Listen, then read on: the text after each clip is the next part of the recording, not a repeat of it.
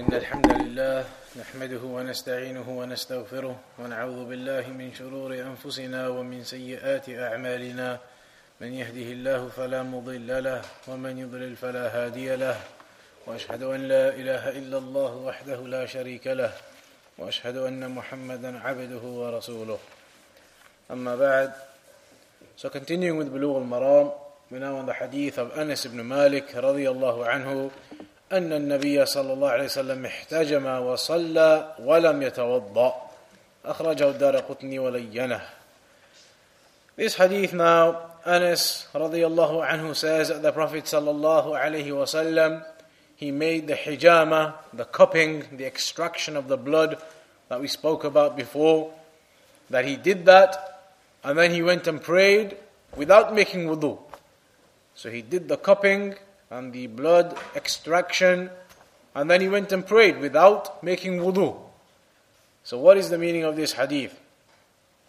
Well, before we get to that, at the end of it, أخرجه الدار قطني ولينه. Ad-Dar Qutni, he mentioned this hadith, he narrated this hadith uh, within his book, and he considered it to be weak because there is a narrator in the chain of narration of this particular hadith, Salih ibn Muqatil, who is weak in his narrations, and as a consequence, Ad-Dar Qutni considered this hadith to be weak. But the hadith itself, احتجم رسول الله صلى الله عليه وسلم that the Prophet ﷺ did the cupping, he had the extraction of the blood from his body, and as the Shaykh already explained, هي استخراج الدم بواسطة المحجم وهو آلة معروفة وكانت الحجامة معروفة عند العرب استعملها النبي صلى الله عليه وسلم وأخبر بأنها شفاء So the hijama, it is to remove the blood, to extract the blood using this particular utensil, this particular tool. And this extraction of blood was something that was popular amongst the Arabs at that time, and they used to use it. And the Prophet ﷺ himself used to use it. And he informed the people that there is a cure within it. فقال الشفاء في ثلاث. So he told them that the cure is in three things. شربة عسل, the honey, drinking of the honey, وشرطة محجم, and this particular tool that they use for the cupping, i.e., through the cupping process, therefore, وَكِيَةٌ النَّارِ and also the cauterization, when you use a hot rod or a hot piece of steel, uh, and then you cauterize, you burn a wound, or you put that into a wound, and that cures that wound, or it seals that wound so that the blood doesn't exit, etc. So he told them that the cure is in these three things. But then he mentioned at the end of the hadith, وَأَنَا أَنْهَا أُمَّتِي عَنِ الْكَيْ But I prohibit my nation from this cauterization, using the hot steel rods into the wounds to prevent the bleeding, etc. And this hadith, it is mentioned in Sahih al-Bukhari.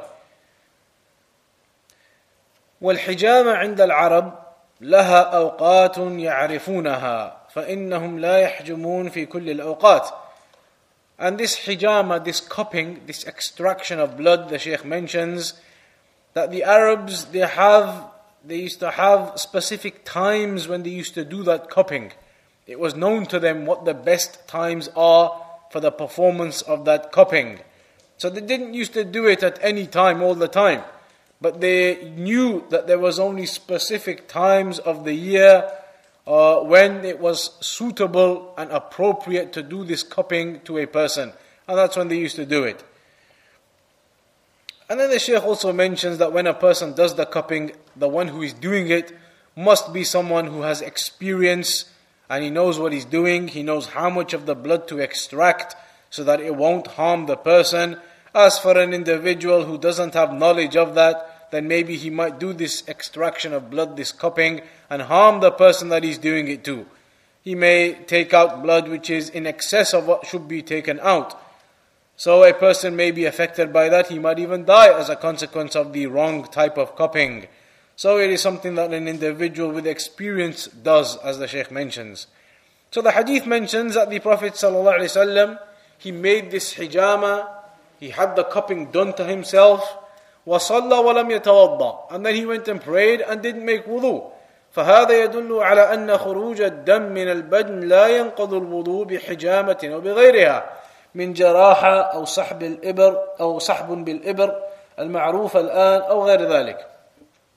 So this indicates, the Shaykh says, uh, Shaykh Salih al-Fawzan, Allah ta'ala, that the exit of blood from the body, it doesn't break the wudu. Whether that exit of blood, that blood coming out of the body happens because of hijama, because of the cupping, or because of a wound or injury, or because of the needles when they extract blood sometimes for a blood sample or a blood test And these types of things don't break the wudu with the exit of blood in that way.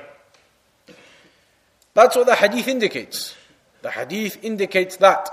However, the Shaykh says there is a difference of opinion on this issue. القول الأول the first statement regarding this issue is أنه لا ينقض الوضوء إلا الخارج من السبيلين أو من غيرهما من بقية البدن إذا كان بولا أو غائطا The first opinion is that the exit of blood, blood coming out of a person, does not break the wudu except if it comes out from the private region either the frontal private parts or the rear private parts. If the blood comes out from one of those two exit ways, then that breaks the wudu, that nullifies the wudu. Or if urine or feces exits a person uh, from some other exit, not the actual private parts, maybe in some other way it exits, then that would also break the wudu. But here, the point being, this opinion states that if the blood exits from a person, it doesn't break the wudu unless it is exiting from the private parts, front or the back. كأن يخرجها من فتحة في جسم إنسان مريض إن سد أحد السبيلين عنده as for what we just mentioned, that if the feces or the urine comes out of a person in some other way, not from the private parts, that can also break the wudu. For example, sometimes when people have certain illnesses, certain medical problems, there may be some type of medical issue with the private region, so they make some other type of opening for the uh, feces, the waste, and the urine to come out of. ففتح الأطباء له فتحة تكون مخرجا للبول أو الغائط فخروجهما يعني البول والغائط من هذه الفتحة ينقض الوضوء. So sometimes the doctors they make some other tubes and some other openings from where this fluid, this uh, urine and this uh, waste, it comes out of a person because of medical reasons. It can't come out the normal way. When it comes out in that way from these other tubes and these other exit uh, areas from the body, then that breaks the wudu because it is urine and feces. But blood if it comes out from anywhere else in the body, it doesn't break the wudu. That is the first opinion. And that's why the Shaykh says, أما إذا كان الخارج من هذه الفتحة وغيرها من بقية البدن غير بول وغائط كالدم والقي والرعاف وما أشبه ذلك فإنه لا ينقض الوضوء. So now here is the situation. With the private parts, the frontal and the rear private parts, if blood comes out of them, that nullifies the wudu. But if blood comes out of anywhere else in the body, they do a blood test, so they take it out with a needle, or you fall and you injure yourself and it bleeds, or you do the cupping and it bleeds. Blood coming out anywhere else in the body other than the private parts, the two private parts, then it doesn't break your wudu.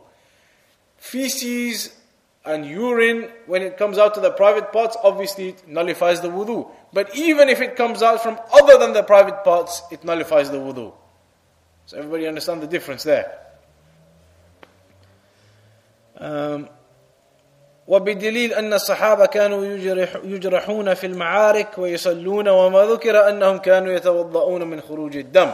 And one of the evidences that if blood exits from any other part of the body other than the two private parts, that it doesn't break the uh, wudu, it doesn't nullify the wudu, is the example of the companions when they used to go and fight in the battles and they would be injured and blood would be coming out of them and it's not narrated at all that they used to go and repeat the wudu for their prayers. بل إن أمير المؤمنين عمر رضي الله عنه لما طعن وهو يصلي أكمل صلاته بعد أن أمر عبد الرحمن بن عوف أن يؤم الناس. بعد أن أمر عبد الرحمن بن عوف أن يؤم الناس. وأكمل صلاته مع الناس. مع أنه كان جرحه يفغب دما. فهذا دليل على أن خروج الدم من بقية البدن لا ينقض الوضوء. وهذا هو الراجح.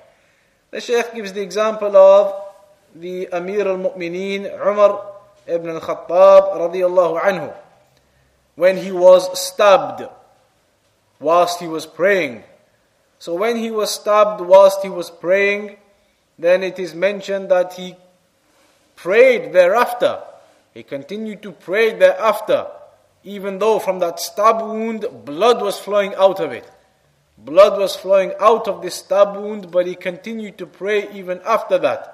Uh, after he had commanded Abdurrahman ibn Auf to then lead the prayer with the people, then he continued and he completed his prayer, even though blood was flowing out from that wound where he'd been stabbed. But that didn't cause him to have to go and repeat the wudu. So, from this evidence and other evidences, the scholars from the first opinion have concluded that wudu, that blood, if it comes out from anywhere else in the body other than the two private parts, then it doesn't break the wudu. القول الثاني, the second opinion. أن الخارج من بقية البدن إذا كان نجسا من دم أو قيء وكان كثيرا فإنه ينقض الوضوء قياسا على ما يخرج من السبيلين ولحديث من أصابه قيء أو قلس أو رعاف فلينصرف وليتوضأ وليبني على صلاته وهو في ذلك لا يتكلم وهذا تقدم لنا الكلام فيه The second opinion is that if whatever exits, whatever the fluid may be, whatever the material may be that exits from the rest of the body, the two private parts we've said, if it exits from there, your wudu is nullified. Whatever exits from there, your wudu is nullified. But other than that area now, if something exits from other parts of your body, if whatever exits, whatever comes out, is something which is impure from blood or vomit, and it is a lot, then they say it does nullify the wudu. If something comes out from the other parts of your body somewhere, and it is a lot, and it is something impure from the blood or the vomit or other affairs of that nature, and it is a lot, then they say it does break the wudu. And they say that is because they use the comparison to the two private parts. They say from the private parts, if blood came out of them, then that would nullify the wudu. So similarly, if it's a lot that comes out from somewhere else, that should also break the wudu. So they made this type of comparison. And also they used the previous hadith that we already mentioned, that a person who is afflicted by vomiting, or the qalas that we mentioned, that light type of vomit, or the bleeding, then he should go and make the wudu and then come back and complete his prayer from where he left off. That hadith that we did already. They use these types of narration and so they have this opinion that if it exits from somewhere else in the body and it is a lot and it is something which is impure, then it does break the wudu. إذن فالمسألة فيها قولان في الخارج من بقية البدن. Therefore, this issue has two opinions, the Shaykh says. إذا كان نجسا كثيرا أما إذا كان الخارج من بقية البدن نجسا لكنه يسير فهذا لا يؤثر So the issue really is about if it is impure and it is a lot. If it is impure and it is a lot, then one opinion says that does nullify the wudu if it comes out from wherever. However, what if it was impure but only a little bit? In that case, then there's no difference of opinion. In that case, they are agreed that doesn't affect anything, that doesn't break the wudu. If something comes out from the other parts of the body, even if it was impure, some impure type of liquid, but it's not a lot, it's only a minute amount, a small amount, then there is no difference on that, but the difference is if it was a large amount. Because it's mentioned the narration about Ibn Umar radiallahu anhu that he had a certain type of wound and if you were to squeeze that wound, then some of the blood and some of the liquids would come out of that wound. But it is narrated that he wouldn't make wudu from having done that. He wouldn't break his prayer or leave his prayer to go make the wudu, even though blood would come out from that injury. Sometimes you might have uh, like a mole or something of this nature, that if you were to press it or squeeze it, then blood or other liquids may come out. Then that type of thing, it doesn't break the wudu. And Umar ibn Khattab in that narration, radiallahu anhu, it didn't break his wudu. So the difference is about if it is a lot and it is impure. If it is only a small amount, then there is no issue with that. Uh, then there is the issue أما إذا كان الخارج من بقية البدن من غير بول أو غائط فهذا محل خلاف على قولين. The issue of something exiting from the other parts of the body if it is not urine or feces. That we already mentioned. Urine or feces, even if it comes out from the tubes and other parts, that nullifies the wudu. But other things that exit from here, أنه ينقض بشرط أن يكون نجسا وبشرط أن يكون كثيرا. Then like we just said, the Shaykh just mentions it again, that if it is a lot and it is impure, this other liquid that is coming out from the other parts of the body, then it is something that nullifies the wudu. And that is, the Shaykh says, the opinion of Al-Imam uh, or the Hanabila. And if it is a small amount, then it does not have any effect. And also, if it is impure, uh, if it is not impure, meaning it's something pure, like spit, saliva, that exits from a person's body. It is a liquid that is exiting from your body, but nobody is going to say that that nullifies your wudu, because saliva isn't something which is impure. So here the issue is about something impure and in large amounts. Some of them said it breaks the wudu, others say it does not. There's an exception to this that there is something which exits from a person which is pure, but it does nullify the wudu. What is the item that exits from a person which is pure, but it does nullify the wudu nevertheless? Hmm. So the seminal liquid, the seminal liquid, then that is pure. But if it exits from a person, then that is something that nullifies the wudu. Then the Shaykh he concludes by mentioning some of the benefits from this narration, therefore. The summary of it then is that if something exits from the two private parts, your wudu is nullified. Blood, uh, other types of stones, or whatever it may be from illness, feces, urine, clearly, all of that breaks the wudu if it exits from the two private parts. Then the issue is what if something exits from outside of the two private parts, other parts of your body, injuries, whatever it might be. If it is urine and feces, then again it breaks the wudu. If it is not, then there's a difference of opinion. Some of them said if it is a lot and it is impure, then yes, it nullifies the wudu. And others they said no, something which exits from the remainder of the body that is not feces or urine, then it does not break the wudu. Uh, so the issues to benefit from them, the Shaykh says firstly, إباحة التداوي لأن الحجام نوع من التداوي وقد فعلها النبي صلى الله عليه وسلم بل إنه أمر بالتداوي فقال صلى الله عليه وسلم تداووا ولا تداووا بحرام The first thing the Shaykh says is the permissibility of using medicines for cure. The permissibility of using medicines for cure. Because some people they may misunderstand and say that using medicines indicates your lack of trust and dependence in Allah, then that is not the reality. The medicine is a means. Your trust and your dependence and your reliance is upon Allah subhanahu wa ta'ala who will cure you, not the medicine itself. But the medicine is a means that has been provided and understood and tested. That this is a means to that cure a means that Allah subhanahu wa ta'ala has provided you, and taking the means does not nullify or negate your dependence upon Allah. So this hadith indicates the permissibility of curing yourself and treating yourself by using medicines. Here, for example, the hijama is a type of medicinal practice. The hijama, the cupping, is a type of medicinal practice. And the Prophet ﷺ used to do it and even commanded the people to use uh, medicines and treatments and cures And so there is a hadith in Abu Dawood where the Prophet ﷺ said that tadawu, tadawu meaning use medicines and medicinal cures and treatments, etc. And do not do this medicinal practice in things which are haram. As long as you don't use any haram means within this medicinal practice, then do the medicinal practice.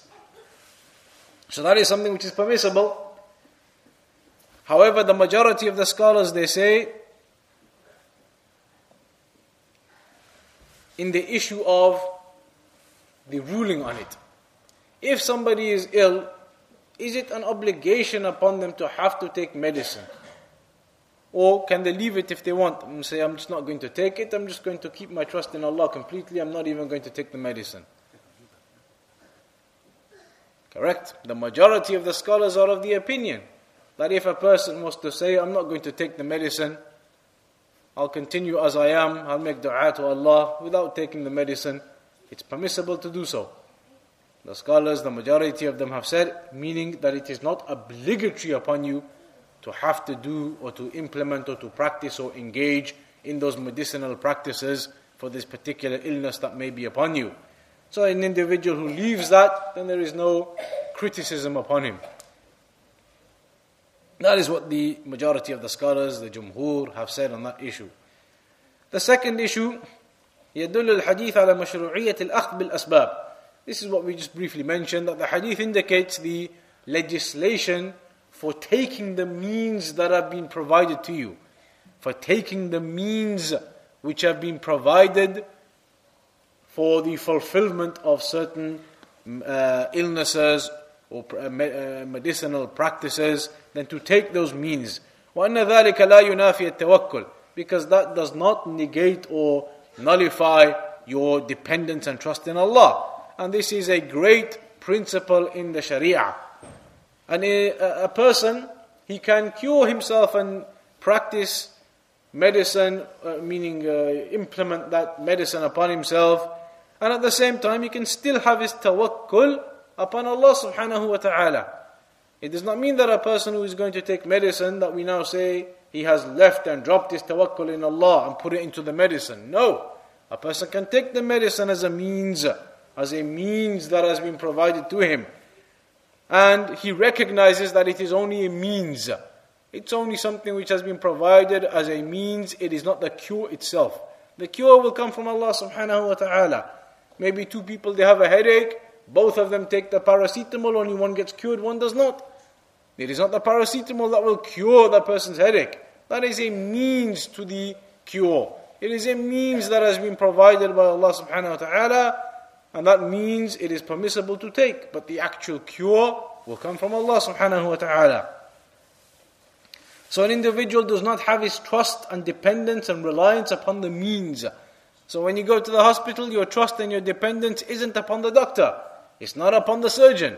There are people who will aid and they will do as they are able to do. But your trust and your dependence is upon Allah subhanahu wa ta'ala and the end result and the cure and the treatment that will come from Allah subhanahu wa ta'ala. So there is no contradiction between taking the means to doing something and uh, still having your trust and dependence and reliance on Allah subhanahu wa ta'ala. An individual who negates the means, negates the means and refuses to accept them, then that is in reality a contradiction to the principles of this religion and the aqidah of Ahl Sunnah wal Jama'ah. Rather, that is a type of it is a type of weakness or a type of action which indicates the lack of ability from that person, that he is not implementing or carrying out the necessary acts or the necessary means to get to something. Rather, it is upon a person that he does that, to do what is required to get to what he wants to get to. As some of the scholars they used to mention, that there's no point a person saying that I want to get married, or rather, the example they give you even better, they say, there is no point a person saying, I wish I could have a child, I want to have a child, I want to have children. But he doesn't even bother to go and look for a wife. So if he doesn't even bother to go and look for a wife, then where is he going to get his children from? So this is the meaning of go and take the means. If you want to have children, then go and look for the means, which is to get married and have a wife. And then perhaps the children afterwards will come. But if an individual doesn't even take those means, doesn't even get up to go and look to get a wife or to get married, then what is the purpose of him sitting there saying, I wish I could have children? That indicates something which is non intellectual. It is something which makes no sense for a person to desire that and not to take the means to get to that. Rather, there are means that Allah has provided, so an individual he is to take those means and use them as assistance to get to the goal. Whereas always his dependence is still in Allah. The second issue is أن خروج الدم من البدن لا ينقض الوضوء وقد فصلنا الكلام فيها وذكرنا الخلاف فيها بين أهل العلم والله أعلم. And the Shaykh says the point of the hadith is that the blood which exits from the remainder of the body then that does not break the wudu, and the differences, as we already mentioned, uh, with regards to that. The next hadith then, حديث معاوية رضي الله عنه قال قال رسول الله صلى الله عليه وسلم العينان وكاء السه فإذا نامت العينان استطلق الوكاء. استطلق وكاء رواه أحمد الطبراني وزاد ومن نام فليتوضأ. وهذه زيادة في هذا الحديث عند أبي داود من حديث علي دون قوله استطلق. أو استطلق الوكاء وفي كلا الإسنادين ضعف This particular hadith now, the hadith of Muawiyah radiallahu anhu, where he explains concerning the issue of sleep. Here now, we've already mentioned something related, and the meaning will become apparent as the narration continues. Safwan ibn Assal. We mentioned the hadith of Safwan ibn Assal prior to this regarding wiping over the socks. And he said that the Prophet ﷺ كان يأمرنا إذا كنا سفرا ألا ننزع خفافنا إلا من جنابة ولكن من غائط وبول ونوم That the Prophet ﷺ used to command us if we were traveling to not remove our socks, uh, the leather socks, except from the major impurity, otherwise from the feces or the urine or the sleeping, we didn't have to take it off. Also, we mentioned previously the hadith of Anas radiallahu anhu that the companions of the Prophet radiallahu anhum they used to be waiting for the prayer and their heads would be dropping from sleep and tiredness waiting for the prayer but they didn't used to go and make the wudu and this hadith that we have now the hadith of Muawiyah it is in the same topic the topic of sleep and what that does to your wudu Here then it says, Al-Aynan, uh, Al-Aynanu wika'u sah. Al-Aynan, the two eyes. Al-Aynan, the two eyes. Uh, as Allah subhanahu wa ta'ala said, أَلَمْ نَجْعَلْ لَهُ عَيْنَيْن وَلِسَانًا وَشَفَتَيْن did we not make for him two eyes and a tongue and two lips? So Aynan is the two eyes. Wika, Al-Aynan wika. Wika here it is referring to if you have, for example, a pouch. When you have like a leather pouch, and on the top you have the string that you tie it with. You have like a pouch, sometimes they have small bags or a pouch, and there's a, a string that goes into the top, and if you want to tie it, you tie the string, and that closes the pouch. And if you want to open it, then you loosen the string and it opens. That string at the top, that is the wika. That is known as the, the connector or the closer the string that will close that particular pouch.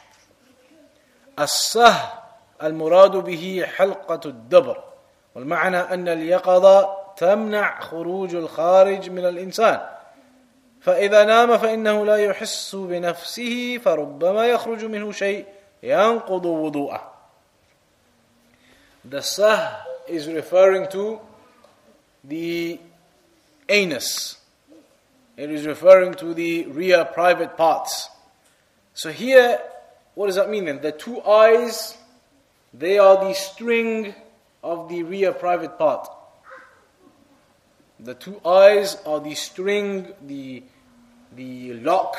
The two eyes are the lock, the other thing that locks the rear private part.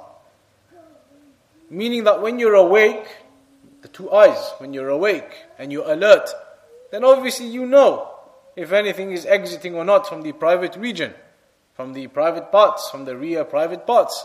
You are aware. When you're awake, you are aware.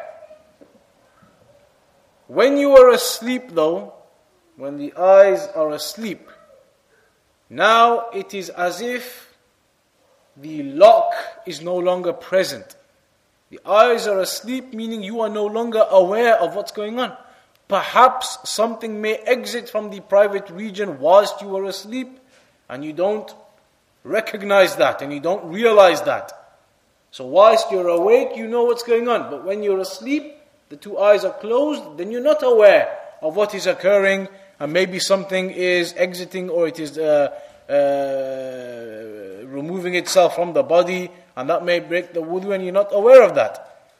So, sleeping, when you're asleep, it is a time when there is a possibility due to your unconsciousness that something may exit from the rear private region and you're not aware. And that is just like if you have the pouch and you loosen the string and then you're carrying the pouch, it's possible something may fall out. When you loosen the string of that pouch and you're carrying it open from the top, something may fall out. But when you tie the string from the top and you tie it and the pouch comes together, now it's closed and nothing will come out. When you're awake, that is the lock. But when you're asleep, the lock has been loosened. And you're no longer aware now if something is exiting or not. Um, this, the Shaykh says, وهو من باب التشبيه عند البلاغيين ففيه تشبيه دبر الإنسان في حالة اليقظة بحالة السقاء الموكى أو الكيس آه نعم وفي حالة النوم شبه بالشيء الذي حل وكاءه This is a, a, a comparison that has been made. The comparison of a pouch with a string on it and the comparison of the private area, the rear private area, and the eyes being awake and alert. When the eyes are closed, then it's as if that is open and loose and you're not aware of what is exiting or not.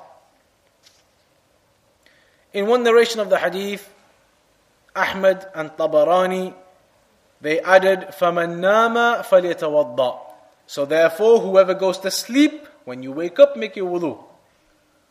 Why? Because when you're asleep, one of the things that can occur is that maybe something exits from your private region. And that is something that nullifies the wudu. So when you're asleep, because you don't know, when you wake up, make the wudu.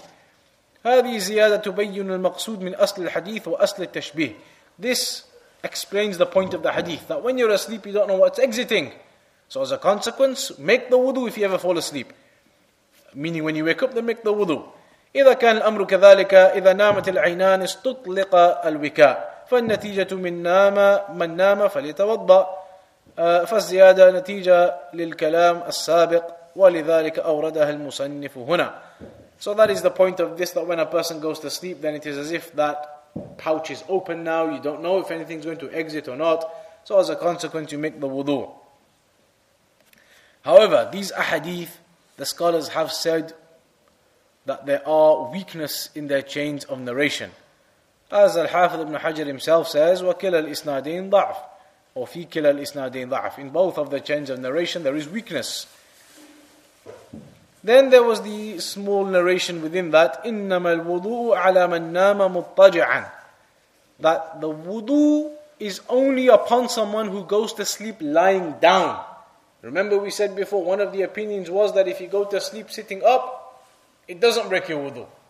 If you go to sleep in some position where you are in control of your body, then it doesn't break your wudu. But when you're lying down, you're asleep, you're relaxed, you're out of control of your body, then you're it breaks your wudu. But they say if you sleep in a position where you are in control of your body, sitting up in this way, in some way where you are in charge of your body in this posture, then it doesn't break your wudu. But when you're lying down and you're relaxed and you've let go of the control of your body, relaxing, lying down, then that breaks your wudu. In this hadith, that's what it says. Whoever lies, whoever uh, the wudu is only upon the one who lies down and goes to sleep. This is also given strength by the hadith of Anas radiallahu anhu because he said the companions used to go to sleep or they used to be tired and sleep was overcoming them rather and their heads were going down etc how? Lying down or sitting up? They were sitting up and they never used to make their wudu so that would indicate too that if a person is falling asleep sitting up you don't have to make the wudu but only if you're lying down that's an opinion that some of the scholars have mentioned on that issue so now then, the Shaykh says in conclusion, sleep, the issue of sleep. We mentioned the hadith before about the companions, etc. We mentioned this hadith now. What's the issue on sleep as a whole? The issue on sleep. It breaks the wudu of a person with certain conditions. Sleeping breaks the wudu of a person with certain conditions. Firstly, أن يكون كثيرا مستغرقا لقوله نامت العينان وهذا معناه النوم المستغرق Firstly, that the sleep has to be deep sleep. When you're asleep, it must be deep sleep for your wudu to be broken. And that is understood by the hadith where it says, Namatil aynan. The eyes have gone to sleep. When the eyes have gone to sleep, meaning you're in deep sleep now. So that is the first condition for sleep to break the wudu, it must be deep sleep. الشرط الثاني, the second condition, أن يكون ذلك من مضطجع أو من في حكم المضطجع كالمتكئ على شيء أما الذي هو جالس ومتمكن من نفسه فهذا لا وضوء عليه هذا ما يفيد الحديث برواياته مع الأحاديث السابقة حديث صفوان وحديث أنس السابقين The second condition is, in accordance to these narrations, that a person must be lying down asleeping. Lying down asleep. Or something similar to that. Similar to that meaning you're leaning against something, leaning against this and falling asleep. So you're not in control of your body now. Your body is gone. It's lying down, it's leaning against this pillar, leaning against this uh, uh, cushion, whatever it might be. You've lost control of your body now. It's leaning against something else, against this uh, minbar or the pillar or something. If, however, you are in control of your body yourself, there's nothing to lean on, there's nothing to lie down on, you are upright, you are sitting in control of your body yourself, and you fall asleep, then that, according to these narrations, does not break the wudu. So the conditions are that you are lying down or in some other posture, some other form of sleep where you are out of control of your body. You're lying down against something, leaning against something, relaxing, where you're not in control of your body. Then that type of sleep, and if it is deep, it breaks the wudu. But if the sleep is not deep, and on top of that, you are actually in control of your body when you are asleep, then that doesn't break the wudu, and that's what seems to be indicated from these narrations. But, like we said, there is a difference of opinion on this issue. In brief, again, the Sheikh mentions the difference of opinion now regarding sleeping. أن النوم لا ينقض مطلقا بدليل كانت تخفق رؤوسهم وفي رواية يسمع لهم غطيط ويصلون ولا يتوضؤون. One opinion is that sleep doesn't break the wudu at all. Some scholars have taken the opinion that sleeping doesn't break the wudu at all. And they used the narration that the companions used to be sleeping and snoring could be heard from them, and there was no uh, wudu for them to have to go make again before the prayer. So they used it like that generally to say that's it, there's no breaking of the wudu with whatever type of sleep. The second opinion is that sleeping breaks the wudu in all cases irrelevant of all the details that we just mentioned, the second opinion generally is that sleep breaks the wudu in all cases. And they used some of these narrations, like the hadith of Safwan ibn Asal, where he said that the Prophet ﷺ said, You can keep your socks on, you can wipe over them, as long as uh, the sleep, as long as, uh, as long as the major impurity doesn't occur. But as for other things like sleep, then you can continue to wipe over your socks. So they said, there you go. That indicates the sleep doesn't break the wudu, whatever type of sleep it might be. That's one opinion. The third opinion, أن النوم اليسير من القاعد والمتمكن من نفسه لا ينقض الوضوء. Third opinion is that if a person is in very light sleep and he is sitting down in control of himself or sitting in some other way or in some other posture where he's in control of himself, not leaning against something and his body is gone upon that. He's in control of himself and it's a light sleep, then that doesn't break the wudu. وأن النوم الكثير المستغرق and that heavy deep sleep من متكئ أو نائم غير متمكن من نفسه أنه ينقض الوضوء and if it is a deep sleep from a person who is not in control of himself he's lying down he's leaning against something and he goes into deep sleep that breaks the wudu وهذا هو الراجح and this is the uh, rajih the strongest opinion the sheikh says uh, from all of these opinions that if a person fell asleep in control of himself and it was a light sleep then it doesn't break the wudu. But if you lose control of yourself, you're lying down, you're leaning against something in deep sleep, then that breaks the wudu. Um, then the Shaykh goes on to mention that there are some other issues to be mentioned. Um, المسألة الأولى أن خروج الريح ينقض الوضوء وهذا محل إجماع من أهل العلم لأدلة كثيرة منها قوله لا ينسلخ حتى يسمع صوتا أو يجد ريحا This is the next hadith, the hadith of Ibn Abbas radiallahu anhuma. Uh, the previous one was the hadith of Ibn Abbas also, إنما الوضوء على من نام مضطجعا. That wudu is only for the one who sleeps lying down. That's the issue that we've just discussed. Now the next hadith of Ibn Abbas radiallahu anhu, عنهما أن رسول الله صلى الله عليه وسلم قال يأتي أحدكم الشيطان في صلاته فينفخ في مقعدته فيخيل إليه أنه أحدث ولم يحدث وإذا وجد ذلك فلا ينصرف حتى يسمع صوتا يجد ريحا This we mentioned briefly before that a shaitan, the shaitan might come to somebody whilst he's in his prayer and he blows, the shaitan blows into the sitting place of that individual in his prayer so that individual imagines that he's broken wind. He thinks now that he's broken wind from the whispering of the shaitan and the, and the, and the blowing of the shaitan. And in reality he hasn't broken wind. So if he finds that, he has this doubt now because of the shaitan whispering, then he shouldn't go until he hears a sound or he smells something. Uh, and this is in the Musnad of al-Bazzar, but the origin of the hadith is in al-Bukhari and Muslim. That we already mentioned that the exit of wind from a person, it breaks the wudu. And that is something agreed upon by the scholars. That the exit of wind, if it actually exits, then that breaks the wudu. Also, that the sleeping, it breaks the wudu from a person who is not in control of himself, he is lying down without any uh, control over himself. Um, also, we can understand that sleep in of itself isn't the thing that breaks the wudu, but because of what may occur within that sleep. And that is because something may exit from a person whilst he's sleeping. So because of what may occur, then that is the reasoning for the breaking of the wudu in that sleep not the sleep in of itself as the Sheikh mentions here. Also, أنه يقاس على النائم كل من شا كل كل من شابهه ممن أغمي عليه أو تعاطى شيئا غيب عقله. Also, you can compare everyone else who is in the same state as a sleeping person with the same ruling. So somebody who's unconscious, something happens, he falls unconscious. He's lost his consciousness. That's the same as a person who's asleep. Somebody who's asleep, he's lost his consciousness.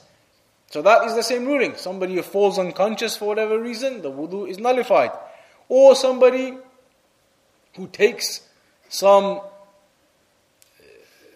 material, some uh, food, some content, some uh, types of whatever it may be, which causes his mind to be lost certain types of drugs or whatever it may be. If an individual took something of that nature that caused his mind to become blurred and lost, then it's as if he's unconscious too. Then that similarly breaks the wudu. Because all of these are similar to a person who is in the state of sleep. They, they similarly will not know if anything is exiting or not. Uh, anesthetic, for example. Somebody who has to have anesthetic and they are caused to become unconscious for some operation. So now their wudu is broken because they were unconscious during that period for that anesthetic. So these types of things are similar are similar to sleeping. Uh, the final hadith regarding uh, the explanation of this issue, the issue of the shaitan coming and blowing and whispering to that individual to the extent that the person then thinks that he has actually released some wind. The shaitan comes and whispers and he blows, and the person himself thinks he's released some wind. So here the Shaykh says that this is the same as the hadith that we mentioned before. A very similar hadith, we mentioned it already. That if a person thinks he's broken some wind, then don't leave the prayer until you hear a sound or you smell some smell. And that is because the shaitan may be whispering to that person. So until you are certain, then your wudu cannot be broken by doubt. Remember, we said that certainty is what you build your rulings upon. Uh, and so here the Shaykh says, حتى يسمع صوتا أو يجد ريحا meaning until he is certain that he has heard a sound or he has smelt some smell then he cannot go and he should not leave because that certainty cannot be removed by that doubt um, وهذه قاعدة مريحة and this is a principle which will relax you and cause you to become comfortable in your affairs knowing that your wudu is not broken except by certainty and that the whisperings they are not something that can break your wudu بل إنه يقول للشيطان كذبت rather you say to the shaitan you have lied from these whisperings أنه يقول بلسانه ولكن الرواية الأخيرة تبين أنه لا يقول ذلك بلسانه وهو في الصلاة وإنما يقول في نفسه There is a narration which indicates that when a person has these whispers, he can say to himself in his heart, in his mind, he can say to himself that you have lied, O shaitan, in his own mind when he feels these whisperings from the shaitan that he's broken the wudu, and in reality there's no smell, there's no sound, there's no nothing to indicate that the wudu has actually broken, and the narration indicates a person can say in himself that you have lied. As for saying it out loud, that's, poss- that's not possible. If you're in your prayer, you're not going to say out loud, you have lied. Talking about the shaitan. Rather, that is something that a person can do in of himself. أما كلام النفس فإنه لا يسمى كلاما وإنما حديث النفس as for that which is in the heart, then it is not speech, so that does not affect the prayer in that way. So in this hadith, then the issue is that the wind which is released from a person, it breaks the wudu. Also, in it tells you how the shaitan he attempts to misguide the people in every possible way, and he comes to them from their desires and from the haram affairs. وإما أن يأتيه من طريق التدين والتشديد والوص... wal-waswas. Or he comes to a person in terms of these whispers, al-waswas, and that is the content here. And so Allah's curse be upon him, he does not leave the person alone. So a Muslim must cut the path of the shaitan and not look towards the shaitan. And he must belie the shaitan when he comes to whisper to him. And rather the Muslim builds his actions upon certainty, not to the whisperings of the shaitan. And that is the final affair regarding that hadith. And that hadith, like we said, we already mentioned it before. And with that concludes the chapter of the nullifiers of the wudu. There are the several different types of nullifiers of wudu that we mentioned now. And inshallah, at the beginning of next lesson, we'll briefly recap through all of them as a list. All of the different types. So try to recap that and revise that yourselves. What were all the different nullifiers of wudu? Try to think about what all of those different nullifiers of wudu were, and inshallah, if you remember, the beginning of next lesson, we'll do a quick recap before starting the next chapter, which is regarding using the toilet. What are the rulings in Islam for a person when he goes to use the toilet? How is that to be done? What are the rulings? What are the permissible things, the impermissible things? All of that chapter will come next, inshallah ta'ala, from next lesson.